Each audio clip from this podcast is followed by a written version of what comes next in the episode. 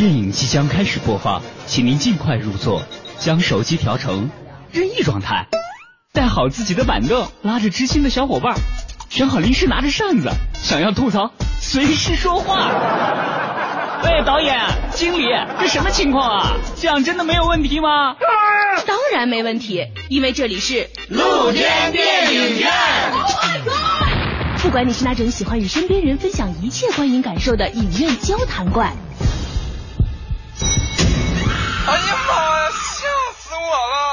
还是那种经常想要细究剧情、讨论更多可能性的细节分析狂。我觉得这个电影的这种开放结尾，至少有三种解释。你看哈。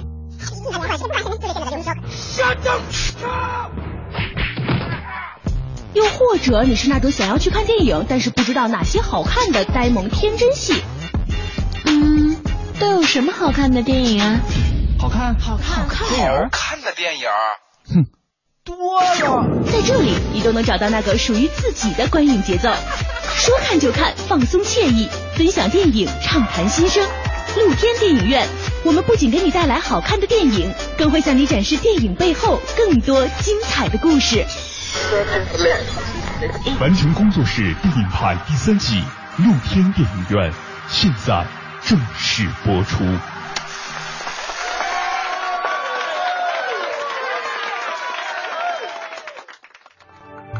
凡尘工作室电影派第三季露天电影院，今日主题：那些坚强而独立的女性。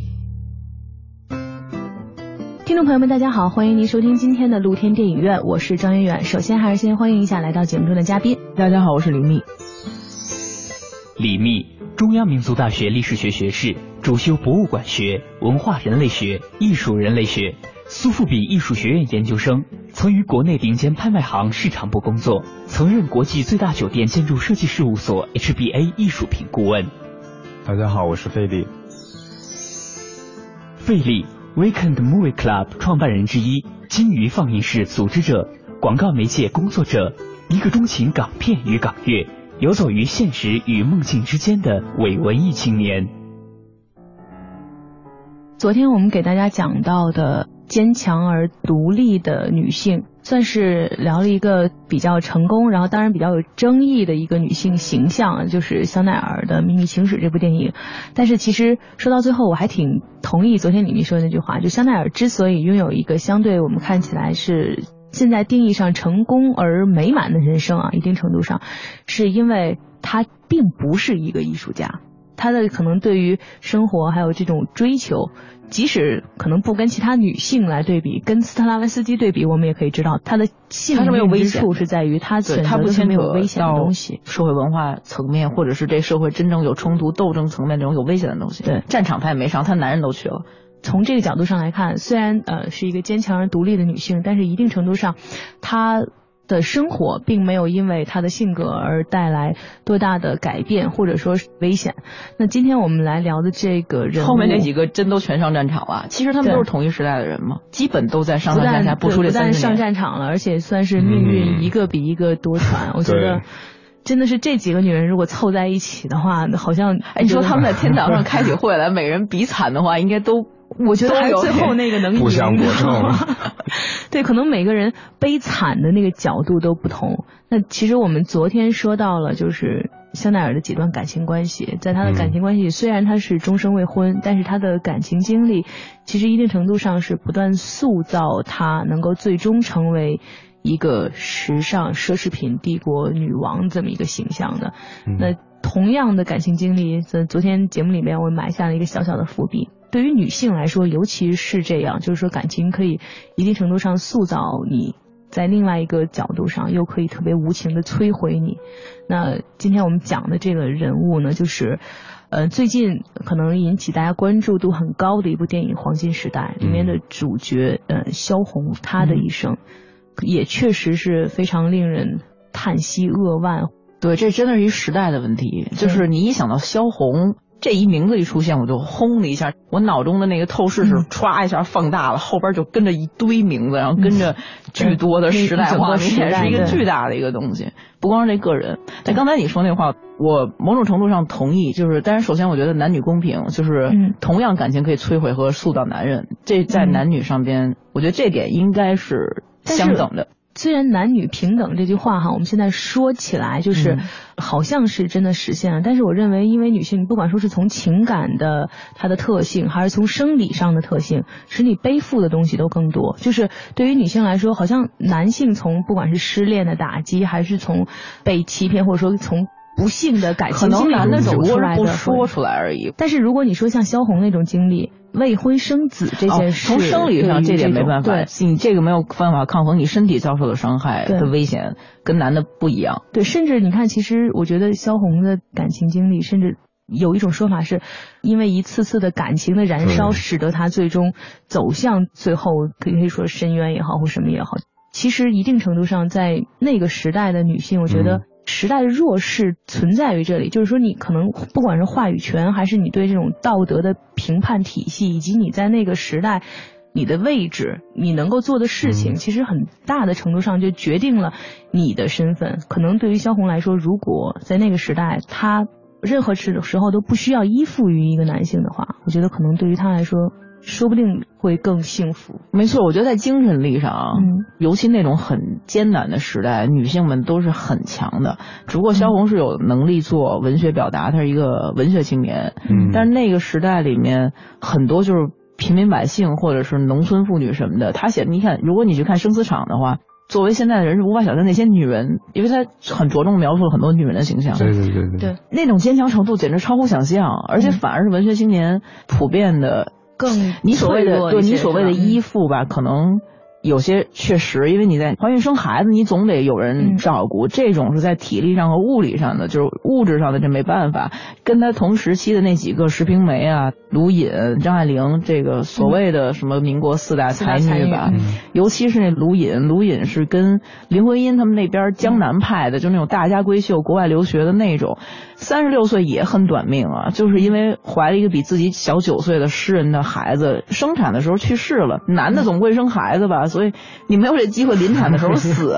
就这个没办法。所以我们命更长一些，是吧？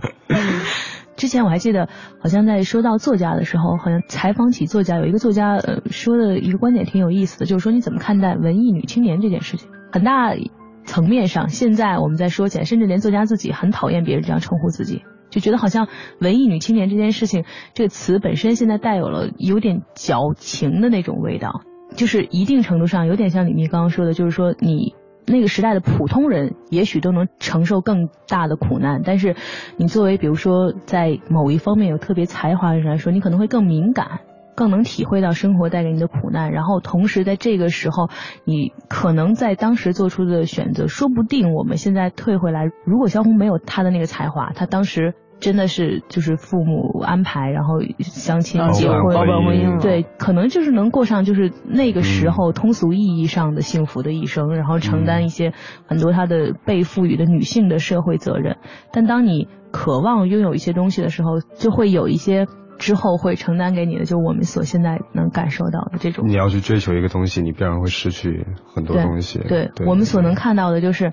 你在抛弃一部分东西，然后追求的过程中，如果你是背弃整个时代的这个，又是说逆流而上，对，就逆流而上的过程。这个逆流而上的过程，就比如说自由恋爱这回事。比如说，女性拥有学习的权利和自由，这些所有的事情，当真正去做这件事的人越来越多了，就当比如说历史的车轮真的去这样转了的时候，你会发现好像这么做会越来越简单。但是对于他们来说，就像时代的敲门者一样，就是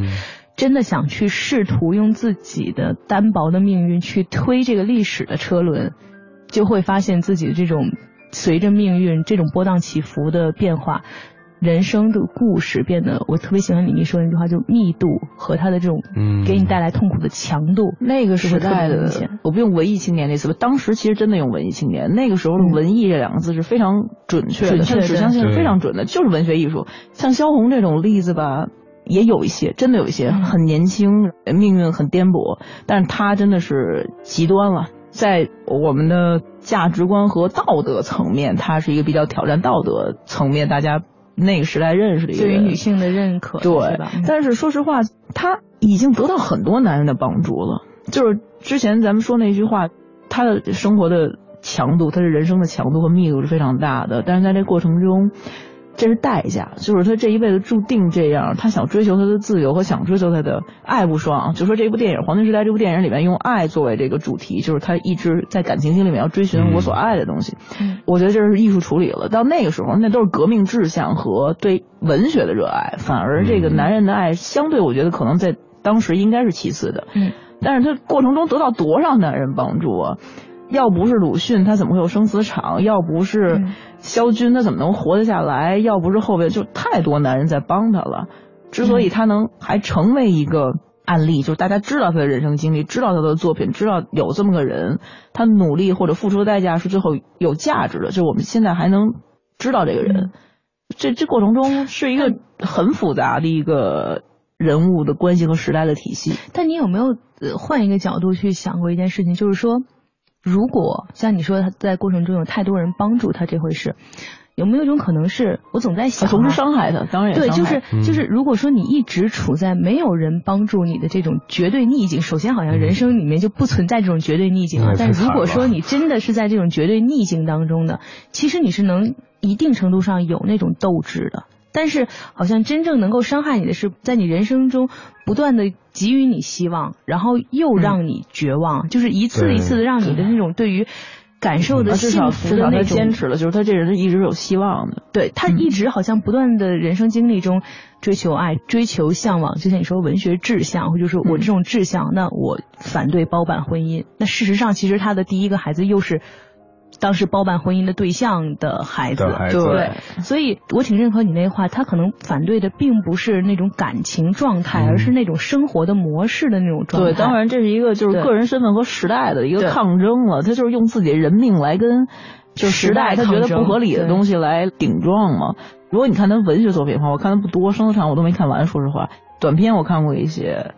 他的那种大气是有些东西这天生的，就是到艺术家的层面，像他这种天生的，就是生长到那么闭塞、那么荒凉的地方，但是那种大气和对人生的希望，就那个书整个是，当然鲁迅编辑和校对之后的角度，革命气势更强了，但是他那种很真实的那种感觉，非常不像一个女性应该有，他有忧郁的和女性那种感觉，但是。很强于同时代的绝大多数的女性，嗯，然后这种天生的东西没办法的，就艺术家总是天生带来一些的。然后他对社会就是即使描述的那么惨，他总有希望，这事儿我觉得是非常了不起的。就跟男人就再怎么伤害他，他最后还会怀着以前一个男人的孩子去 找下一个男人。我就总感觉哈，真正就是使得就是你不断受伤害，然后到最终就是真正苦难加之于你一身，为什么能成为一个时代的悲剧？同时，它前面的这种罐头其实很多啊，有最神秘的，然后最具有研究价值的，然后其实有最悲情的等女文学时代的，就是抗战时期和三十年代文学。洛神啊，洛神就是那曹植那个《洛神赋》里边那种洛神。我说这是现代人写的，还是这个维基和百度有点太不负责任？这是谁给灌的？这个 可能是在他们那一批人里面那时候那可能那些文学家们给他的一个一个位置的一个对桀骜不驯的一个形象，又是一个就神话的一个形象。今天在录节目开始的时候，我还问费力和李明一个问题，就是说以萧红的他整个的人生经历。我其实，在想，为什么这部电影会叫《黄金时代》这么一个名字？就是包括这个《黄金时代》，其实一开始引起大家一个讨论的，就是它不同地区上映的它的电影海报也是不同的，就是不同地方的人在理解萧红她的人生经历以及这个黄金时代背后的意义代表的，连色调都会相差很多。就是有的里面你看起来那个黄金时代，每个地区不同的海报。传达的东西都是不一样的。对，传达的那种哦，你这么说，我之前还真没留意。我第一次看到这电影海报是几个月之前，因为李强认识李强是我合作的非常好的年轻艺术家宋一格的朋友赵薇。李强，因为他们之前合作片子嘛，我见过几次面，吃过几次饭。我第一次看到那个海报的时候，是那个朋友圈里边大家微信嘛，然后他发十一这片子要上了，然后准备开始做后期了。那个是一个长条版的海报，然后每个人物都站在特别抽象的一个那个像墙还是什么的边上，有站着有坐着，摆成一排非常棕色和赭石色的那么一个调。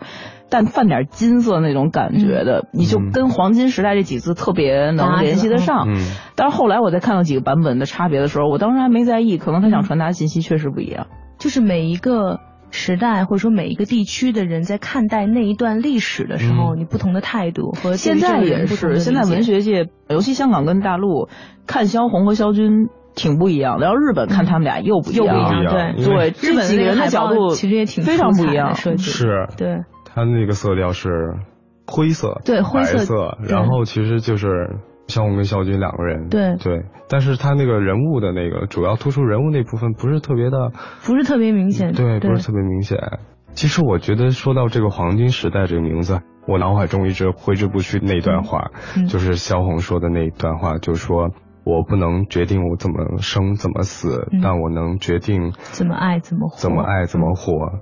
这是。他要去追求的，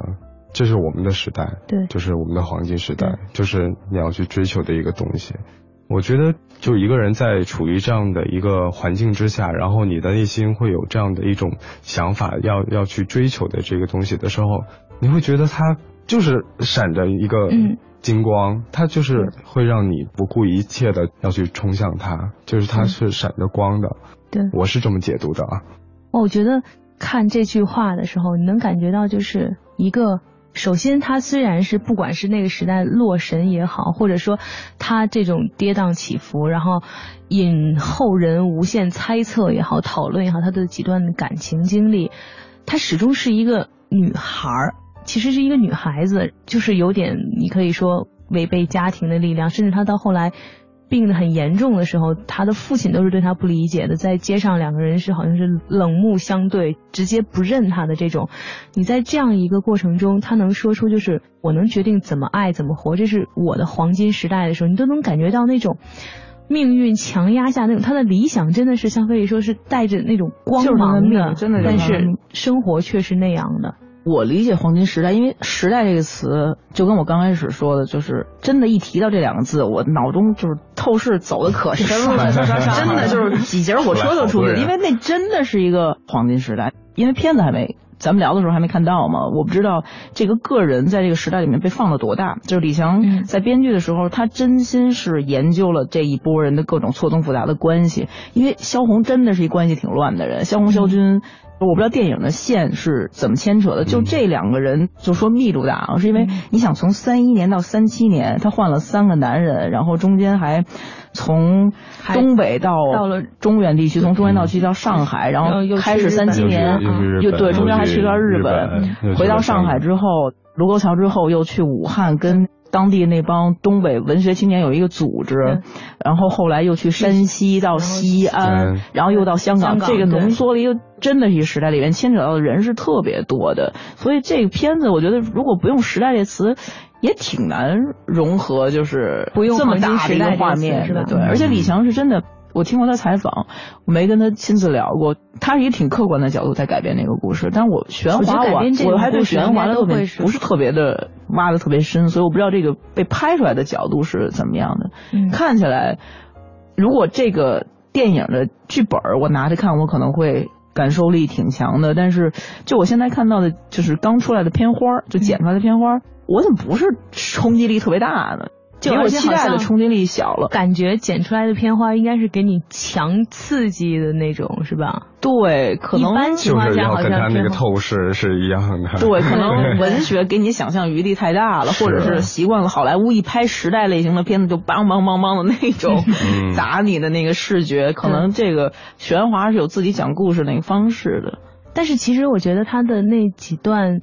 预告片倒是还让我挺想去看这部电影的，就是汤唯汤女神啊，他主要讲的时候特别放大那个人，都是两个女神嘛，对，两个女生碰撞的那种火花。我觉得汤唯的声音还是挺有她的那种感染力的。我说那种感染力是，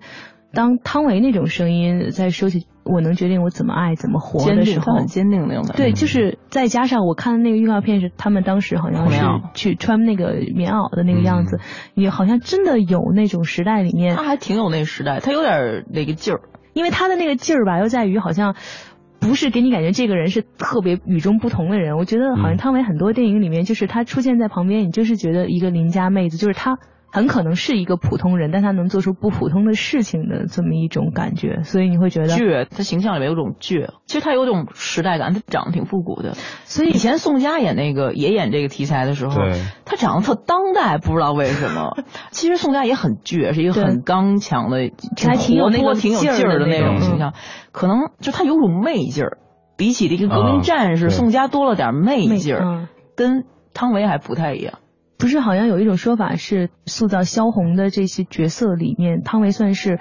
跟原型，就是这个整个造型之后比较接近的。我看了一下，就是真的，你去对比，其实还是其他演员可以演吧？对，我挺喜欢里面地下能下地的那种。对。下得了地，然后打得了仗，然后还能写得了文章，还能跟还能谈得了恋爱，对，就几种角色都能合一。而且他这个感情经历其实也挺，你说悲惨吗？要不是这些男人，他的文学灵感和强度也不会越来越大。他的人生的经历，他想要会成为作家。但我觉得他也是一个特别敢爱的人。我能决定怎么爱怎么活，这种话能说出来，肯定是敢爱。就像之前，就他在香港。有一个男的一直在照顾他，多么洪亮，他就说萧红的爱是没有一个人可以抵抗的。哦，你说这个没有人可以抵抗是从什么角度？是因为是作为一个男人，是因为他的可能综合的魅力。因为肖军跟他的相识是俩人一见钟情的，几乎是一见钟情的。你看《锵锵三人行》，他们之前聊过，很早他们之前就聊过这个片子了。他在性的吸引力上是几乎是没有什么的，就蓬头垢面怀着别人的孩子，快临盆的时候的。对，然后你想这个被吸引，文学青年之间的吸引，那肯定是有才华的，大部分是才华成分。而且端木蕻良跟萧军和萧红他们共同生活了一段时间，是真的日夜相处，这种朋友发展到感情，这过程中相对复杂一点。他跟萧军的分手和端木蕻良在一起，到现在文学界对这三个人究竟的关系和最后。到了香港之后，萧军没有去照顾萧红，然后端木蕻良已经离婚了嘛，所以对没有去照顾他。但是你情感上，大家预期就是大家期望的，你作为一个男人那么悲惨的一个女性的生活的境遇，你总是还要相对照顾一下。包括他去世之后，每个人争他的一个作品，有些人性很恶劣的面出来，就是一直是有争议，都没有定论的到现在。不过其实我们总是以自己。对于一个东西的感触，或者说你的那种判断，去判断一段关系、一个人，但是很多时候就是你是不是去做一件事，好像并不代表你心里爱不爱。如果说两个人的关系足够势均力敌也好，或者说形成了一种又爱然后又有那种竞争或什么各种关系，就是有很多时候可能你选择不去照顾他，可能也并不代表你心里不在乎。或者可能是萧红本身自己特别的强，真的，如果大家肚子到处战场跑，这也是一个。他自己主观上是要自己特别能主动承受这些，因为很多时候就是我总觉得就是相爱这回事情啊，其实好像听起来像是一种很甜蜜的东西，但它其实是互相角力的过程，就是两个人之间一定是有一个人在这个关系里面是要占上风的。那可能一开始我觉得肖军作为一个拯救者的角色，就是他把他从那个状态里救出来了，而且带他开始创作，可能是他是那个。里面的那个决定者，但当萧红的才华越来越盖过你自己，然后虽然你知道他爱你，但是那种爱慢慢可能变成你不想成，就是他越给，可能你会越往外推的那种过程，然后可能慢慢塑造了你有那种压力，或者说之后其实也变成大家的讨论也好，或者说诟病也好，或者变成很多谈的一个素材，甚至好像肖军自己也曾经说，就是说人生中最后悔的一件事情，就是在当时。没有真的照顾好萧红，这应该也算是一种两个人之间就是感情那种角力过程中的一个可能有点悲惨的结果。有点虐啊。总要枉然选择欢喜带来的忧愁，总要坦然面对失去换来的拥有。总算是你坚持追求，牵手，我放手，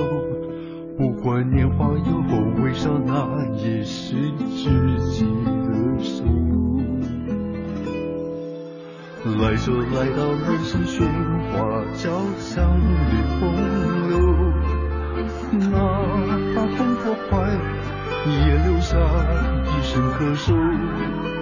走就走到蓝天碧水深处，循环不休。一个人自由的笑，自在的哭，此生不朽。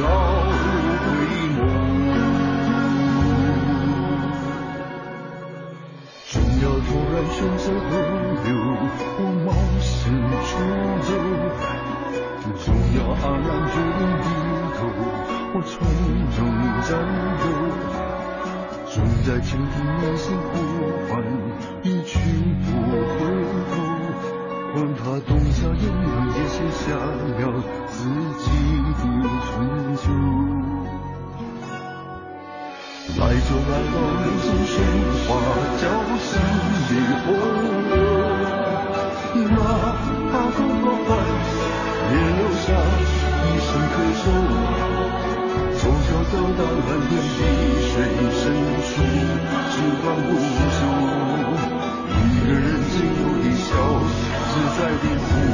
此生不休。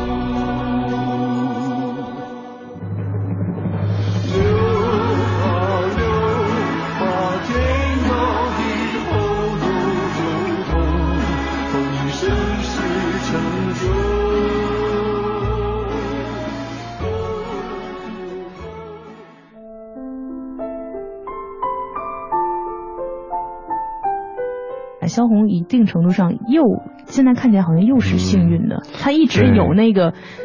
让他失望的人的同时，就总有人给他希望。对，是的，在可能他跟肖军的关系里面，就求而不得的这个过程中，就有鲁迅在一直帮助他。嗯，我觉得那个精神上的慰藉应该是非常大的。那个鲁迅作为那种精神的导师，能帮他在文学上面，就是他的启蒙的时候，也不算启蒙吧，就是最初起成立自己代表作的时候他时候，给他巨大的帮助。而且这个女人的人格魅力一定很特殊，就是你看她的，如果看历史照片，她长得，不过那个时候照片看起来都是都是傻傻的，有点那种。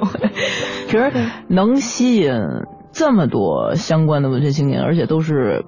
见过多少类型的女人和文学女青年的人，她一定是有非常特殊的东西。还是说回菲利说的那个话，就是从他能说就是我能决定我怎么爱怎么活这件事情上来说，他那个气势上就胜过了当时其他的很多文艺女青年，更多了一份坚定，可能。一份坚定和一份气魄。对，我觉得这可能跟她出身吧，她是一个他算是出生在富家吧，对地主家庭，对。但是他不是一个知识分子家庭的出身，在他还是因为他姥爷就是从小有对他那种文化的对有有文学的一些教养。后来才会有这个。可是，就真正在文学界里面，比起那一个个都是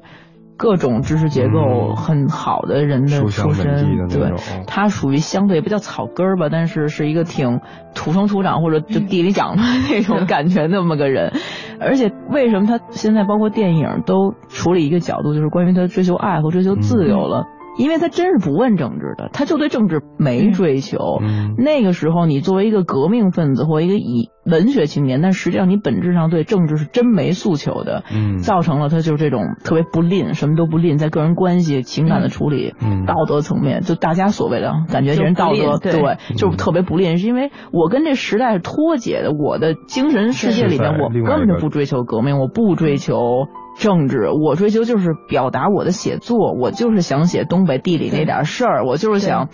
写妇女们多么辛苦。它本质上是一个特别土地里的那么一个人。像当时鲁迅先生他们都在研究我们为什么而活，我们向什么而生的这种问题。对，他研究的是怎么爱怎么活。他跟革命分子、地道革命分子不一样。对，他转战啊，就是但是他转了那么多城市，最后他只不过为了写自己那点东西而已。对你想看那个《呼兰河传》，其实里边写的东西就看上去都是特别朴实，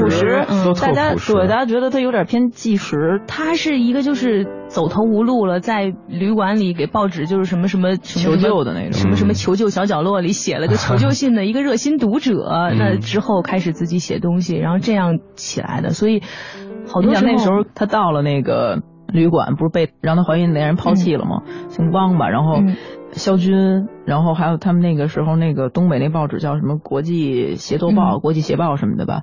去轮流看他，那都是什么书群？肖军他们的身边都是这些人，包括那个主编，他求求那个主编、副主编，那都是特别有革命观点的。可能在这方面，他们最后也有分歧，不见得在创作的途径上两个人的意见完全一致。对，所以也是，就像很多两个人都是艺术家的话，真的走到一起的可能性，对，也会有很大的这种。我那天你想到这个选题。然后分析想到这个电影的时候，我就在想，简直就是西方版的海明威和那个 Gellhorn 呢，这两口子就是有一段时间的夫妻关系，男的是女的的第二任丈夫，女的是男的第三任妻子，然后两人正好在那个革命时代 有一段交集，跟那个萧红和萧军的时代几乎是重叠的。Gellhorn 出生在一九零八年左右吧，萧红是一年。然后三十年代末到四十年代的时候，海明威从那时候写了那个各种战地题材的，已经非常有名了。然后那个刁晃是一个特别有名的战地记者，那也是一特传奇的。因为我家里不是新家里是新闻机构，我父亲是记者。我那时候觉得特别不可思议。我小时候就听到一个新闻，就那时候是一条新闻：美国进驻巴拿马，占领巴拿马政权，讨论那个时候那个。美国是否占领其他的那个异地的政权的时候，这女记者八十一岁啊，就是收拾包去那儿报道去，还战地记者一辈子就是这样的，那是一特传奇的一个女人。她跟海明威的关系就是。枪跟炮或者钢铁碰那个炼金炉，就是两个人是就这种，这种互相竞争，但是又非常炙热的这种感情的关系，到最后还是因为这女的是唯一耍了海明威的一个女人，就是我要追寻我的战地报道，你去写你的写你的书吧，对，你去写你的小说吧。但是你想想这两个人。就是十多年之间吧，一起过了多少战场啊？从西班牙内战到古巴，到中国，到各种地方，就两个人一起扛过那么多战争，最后还是不能因为一个强大的自我在一起。如果海明威是个徒手打狮子的人，那这女的 有人说她是心中有一百头狮子，就是海明威只可惜能徒手打死一头狮子。人的自我是一个没有办法的事情。咱们聊的这几个女性的角色，几乎都是这样，在跟男人的感情上面都是注定。一个是徒手打狮子，一个三碗不过岗，就这俩人是绝对过不到一块儿去。他们两个后来有一电影，还不是拍 n i c o Kidman 演的，然后他们最后还到中国呢。那是正好肖军和萧红逃到了香港那段时间，四零年初吧。然后他们抗战之后到这边来见周总理，嗯，几乎这帮人时代全都能联系起来。沈奈奥跟毕卡索的那个关系，然后这边是海明威跟毕卡索也都是一个酒馆里边酒友小伙伴，对对。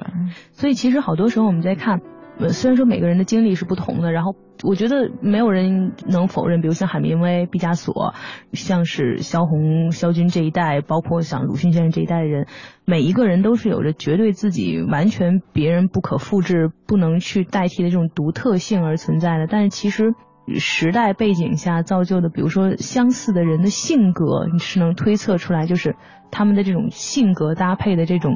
有点注定味道的这种东西在里面。对，嗯。但是其实一定程度上，当真正就是你说历史也好，命运也好，最有趣的地方是在于，即使好像注定会有这种大的悲剧也好，或者说碰撞也好，伤害也好，但他们又注定会互相被吸引。就是因为这种强烈的才华、强烈的这种个人性格，又会被吸引。就像肖军好像说，第一次见到萧红，像李密说的，真的是没有什么，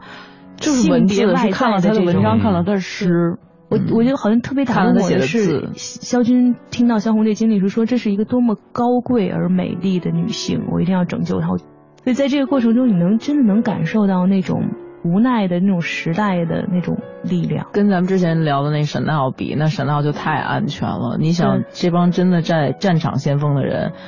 那宿命就是没有一个正常的，就是肖军就是这种，他要冲在前面，但是也有妥协的这种人的人生境遇可能相对好一点。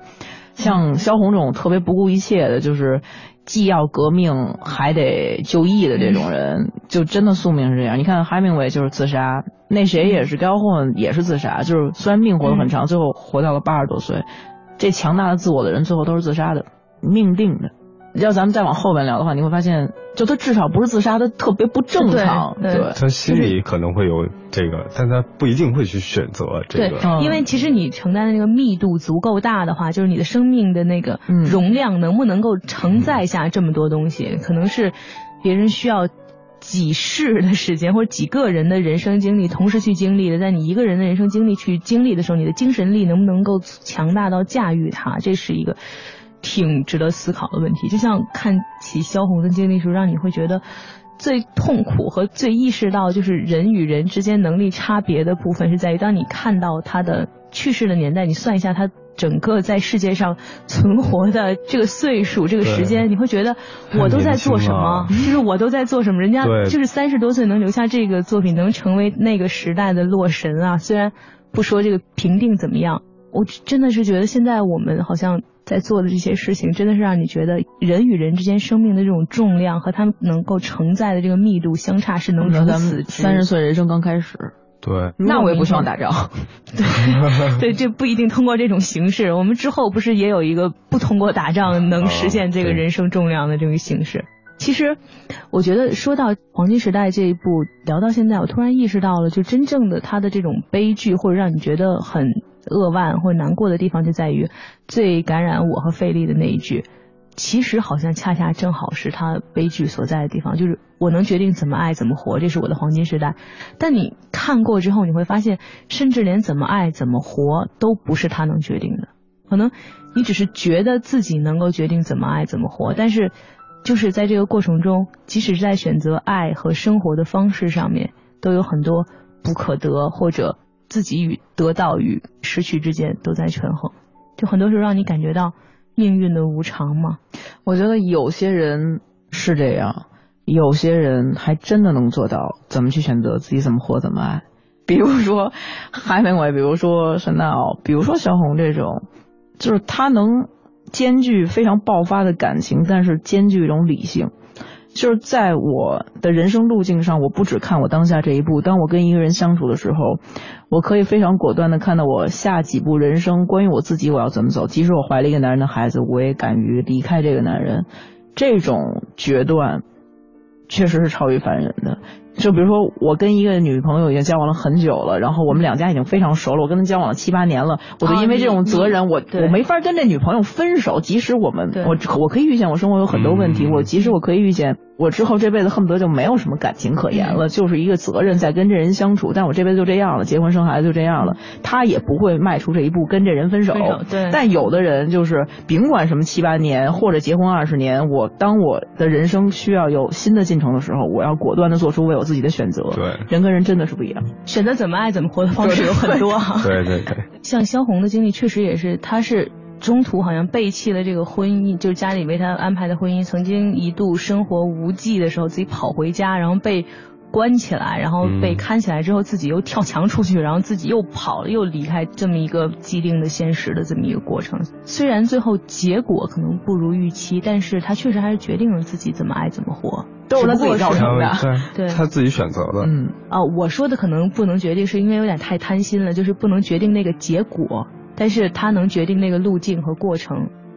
我觉得结果这个东西是没有一个人可以去掌控的。对，怎么爱怎么活这个过程，可能只是你该往哪个方向迈出那一步。是，就是一个分岔路，选择了左边，但你不一定知道左边的尽头，它可能就是一片汪洋大海，你只能继续往前走。萧红好像曾经说过，就是我最大的痛苦就来源于我身为女人或身为女性这么一个。所以我总在想，你说对于她来讲，在她离开这个世界的时候，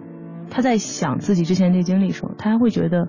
那是属于自己的黄金时代吗？或者在这个过程里面，嗯，像这种人，我始终觉得有一个悖论，就所谓的时代性上的这种人是生对了时候还是生错的时候？如果没有这些人，我们的时代不会是这么推进的。就如果没有一批批这样的人就现身了，嗯，不会有咱们今天这个世界。就是咱们的人的思想就根本就不会是这样的。但是这些人就个人来讲，就他们个人来讲是。悲剧，对，这你说是悲剧吗？就是他为世界做了这么大贡献，也挺，